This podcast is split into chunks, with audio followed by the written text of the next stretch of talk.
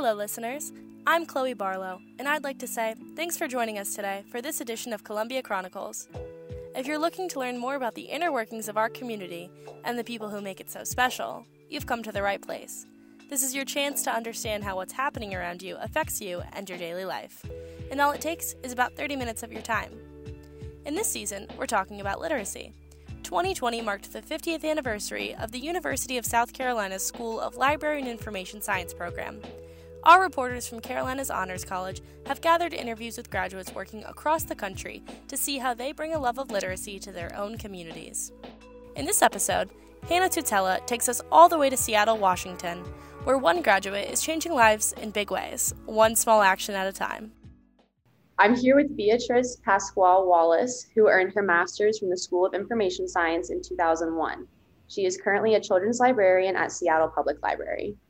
What is a typical day at work like for you? Um, typical day, lots of email. Um, I might be presenting, preparing, presenting a story time for uh, preschoolers. Um, and then uh, usually the mornings are kind of slow because you know kids aren't out of school yet, but you get your retirees coming in and using computers, you know, helping people with computers. I'm uh, my branches are located in neighborhoods where there's not as much access to tech, so we get a lot of people who um, need extra support accessing job applications and getting set up with email and on her not so typical days, you might find her petting a cockroach. That was a, we were doing a training with Woodland Park Zoo. Uh, what was that all about?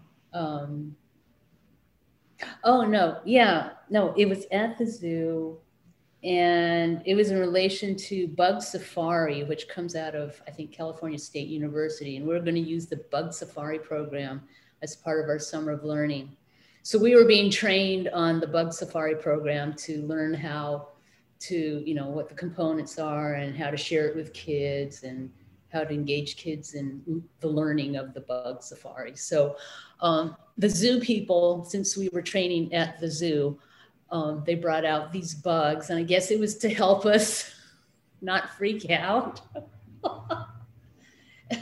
to help us under you know to model for the kids not to freak out, but to show curiosity and fascination. so even if we were freaked out, we could be like, "Ooh, look at this hissing cockroach! Isn't that interesting?" so. Did you did you always know that you wanted to be a librarian? No, uh, I was kind of in my late 30s when I decided um, that that was going to happen. Uh, her first job out of college was as a proofreader for a business newspaper in her hometown of Seattle. After that, she worked in the marketing department of HarperCollins Children's Books in New York City. She then ended up back in Seattle working at University Bookstore in the children's department.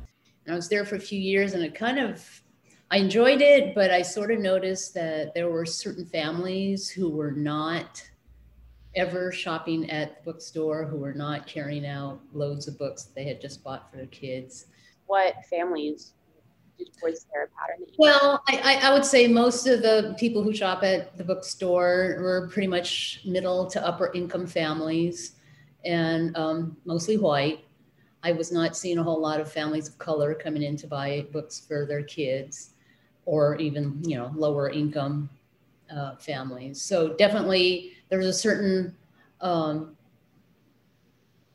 income class where you were coming into the bookstore and saying, "Oh, I want to get the new Harry Potter for my child," and and that kind of that kind of bothered me a little bit because I mean, to me, it was important that families be able to share books together because reading is so important and literacy is um, the foundation of success in life. And um, so I was just thinking and thinking, gosh, how do we get people? How, get, how do we give people access to books that's affordable or maybe even free. and then at that point, ding, libraries.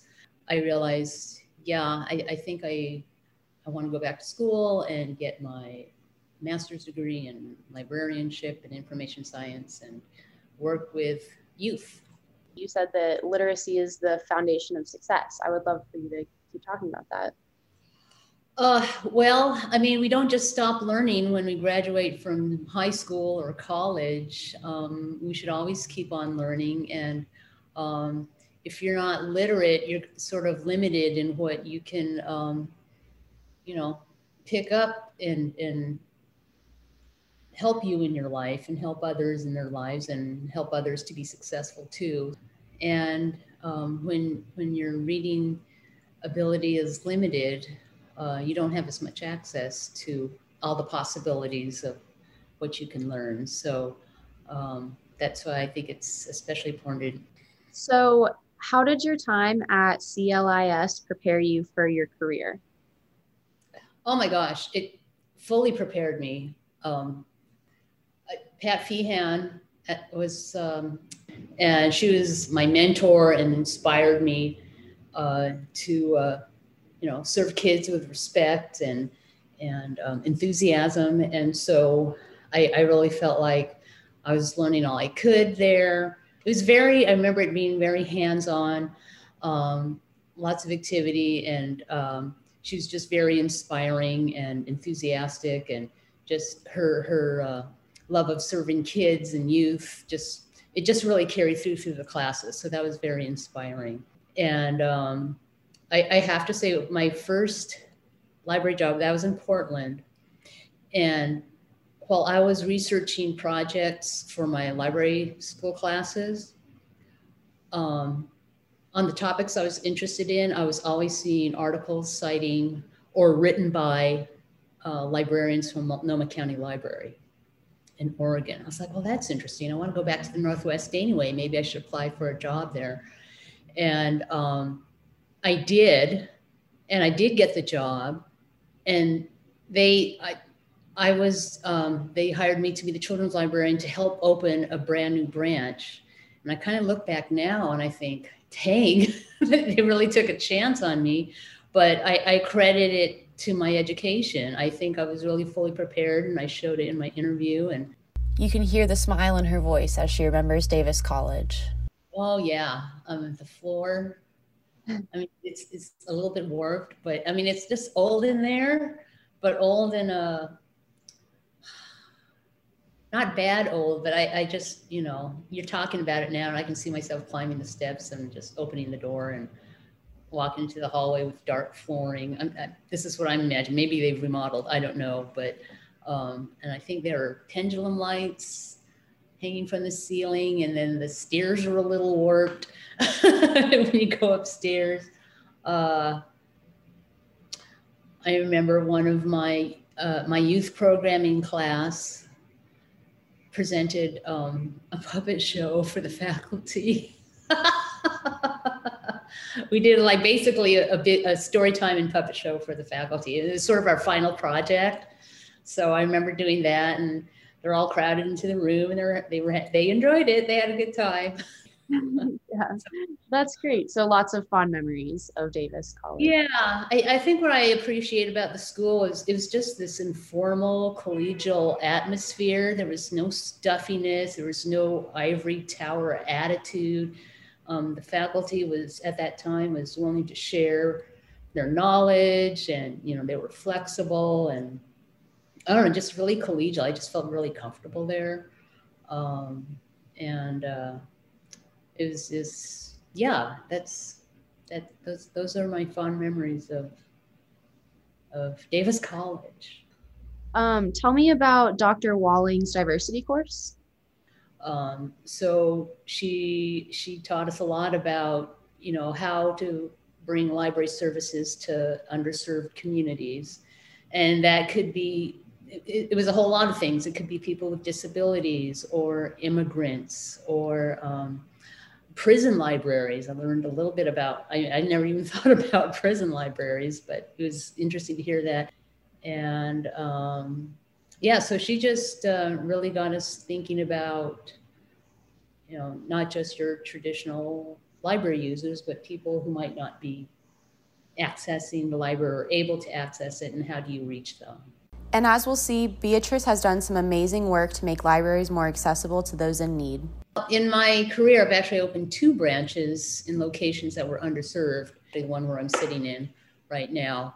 Uh, we opened this branch uh, 2006, fall of 2006. Um, the population is pretty much one third Hispanic immigrant Spanish speaking and other immigrant groups. And it's working class.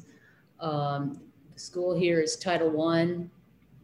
So lots of needs in this community and the community rally. They say, we want a library in this community. Uh, so yeah, so now we've been here almost 15 years and it just pained me when the pandemic hit and we shut down I mean, basically, our building has not been open to the public for over a year. And I think of all the people who come here because they don't have a computer at home. And this is the way of keeping in touch with family or just, you know, checking their email or printing driving directions to get to a job interview. And, and so it just kind of killed me that we weren't, we haven't been here for them. You know, a lot of the kids, um, they may have challenges at home or at school or uh, special needs. So we just try to be welcoming and keep the library a safe space where they can come in and, you know, they can count on adults who are, you know, going to say hi to them and ask how they're doing and can help them with, you know, whatever library help they need. So we kind of talked about um, you were in your 30s when you realized that you wanted to um, go into librarianship. Um, was there a moment early on in your career or at any point in your career where kind of like a light bulb moment where you were like oh wow this is really meaningful work that i'm doing that's going to make a difference uh, when i was working at multnomah county library in outside portland this woman came in.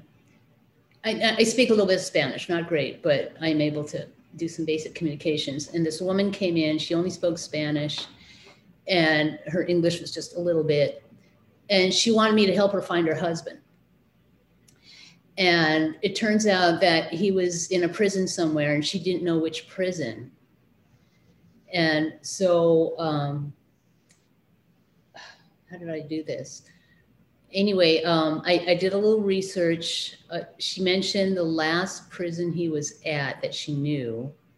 And I guess he got transferred and so um, in doing trying to research that particular prison and their prisoner list i realized you can't just call up a name. And so but i realized that you had to have the prisoner number and you could find the person. So i explained this to her. She didn't have it on her but she came back with the number and i was able to find out that he was at a, actually at a prison in sheridan oregon and then a couple days later, another woman came in and, and must have been a friend of the first woman because she asked me to help her find her husband. And I was able to find it. She had the number and I was able to tell her where he was. And so it that kind of moment, you're like, that's why we're here. That's why we're here. Some people, they a lot of people, they don't know where to find the information or where to turn and that's why libraries are here. We, we're here to help navigate that path to the information that you're looking for. And then here at South Park, where we're always trying to connect with the kids, um, here at the library system, we have a student, uh, student assistant program where um, if you're 16 and older in school, you can get a job at the library and um, it pays really well and we work with your school hours. So, you know, we're not getting you to try and make you work during school hours or anything. So anyway, I would tell the kids, they'd be as young as eight, seven. It's like, hey, someday you can get a job at the library. You can be a student assistant. You can make, you know, $13 an hour. At the time it's 13. Um, now it's 15. And um, so they're like, oh, they'd be really interested. You know, they're young and they're like, oh, I want to work at the library. And so, you know, every once in a while I'd say, don't forget, you can someday you can work at the library. And then they start getting into teenage years. I'm like, well, how old are you now? Oh, 14. Well, in two years, you can apply for a job as a student assistant. And then, oh, you're 16. Okay, that's how long I've been here. These kids are growing up at the library. and say, "Oh, you're 16 now. Well, you know, we're taking accepting applications next month for student assistant. You should apply, and we'll look at your application and give you advice and da da da." And then a couple of my coworkers had gone through the system, and so they were willing to look over their resumes and applications and point out where they could punch it up some. So anyway, um, one of those kids that I was telling, "Hey, you should be a student assistant," she became a student assistant. Um, got a job at the library, and then um, got a permanent job at the library um, as a clerk. And then um, after college graduation, she decided to um, go to library school. And so now she's working on her degree and she's going to be a librarian somewhere and she's going to be fabulous. Having those connections is that's something that I'll always remember.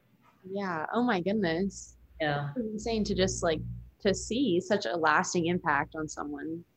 Yeah. And, and especially in this community, it's like, you know, we're just, we want to be this little positive oasis for folks. And, um, and so to see some of these kids graduating from high school and getting into colleges and, you know, coming back and saying, "Oh, well, hi, Miss V," you know, like, "Oh my gosh, what are you doing now?" And uh, so I, it, it really warms our hearts here at the library to see a lot of these kids, you know, growing up and and finding opportunities and and getting internships. And back when they were little, you know, we worried about them. Like, I hope you make it through this life because I'm not sure. But then they just they surpass our expectations, and it's Wow. pretty cool to see. Yeah. Well, they've got a great resource, obviously. Yes, well, we like to think we had some small part in her success. Last last question. Do you have any advice for future librarians or future graduates of the iSchool? I I would say make the most of the opportunities that are there for you. Um, look look for opportunities and, and get involved. Be actively involved in your education. Uh, uh, be flexible. Be ready to roll with the punches, and be open to learning what you know. Open to learning to what you can do and be in a successful workplace. Thanks again to Hannah Tutela for her reporting, which recognizes the legacy of literacy the school has helped create. Today, it goes by a different name the School of Information Science. It's a community of students, scholars, staff, and alumni dedicated to improving society through the transformation of data information and information into knowledge. The school is responsible for shaping the future of librarians, information specialists, number crunchers, business leaders, and community educators. In our next episode, we'll meet one of those community educators back here in our own hometown. Columbia Chronicles provides in depth coverage of news and issues important to the greater Columbia community. It's produced through a partnership between the University of South Carolina's School of Journalism and Mass Communications and USC Student Media. For a full transcript of today's episode, go to www.garnetmedia.org and look for Columbia Chronicles under podcasts. Thanks to Lucian Kemper for today's music. Before you head out, we have a quick message for you. Pow, pow, I got you. Wait, I'm gonna get a better gun. It can happen to anyone's child. Nearly 100 kids and teens were killed by guns in South Carolina in 2019. What can you do to prevent it?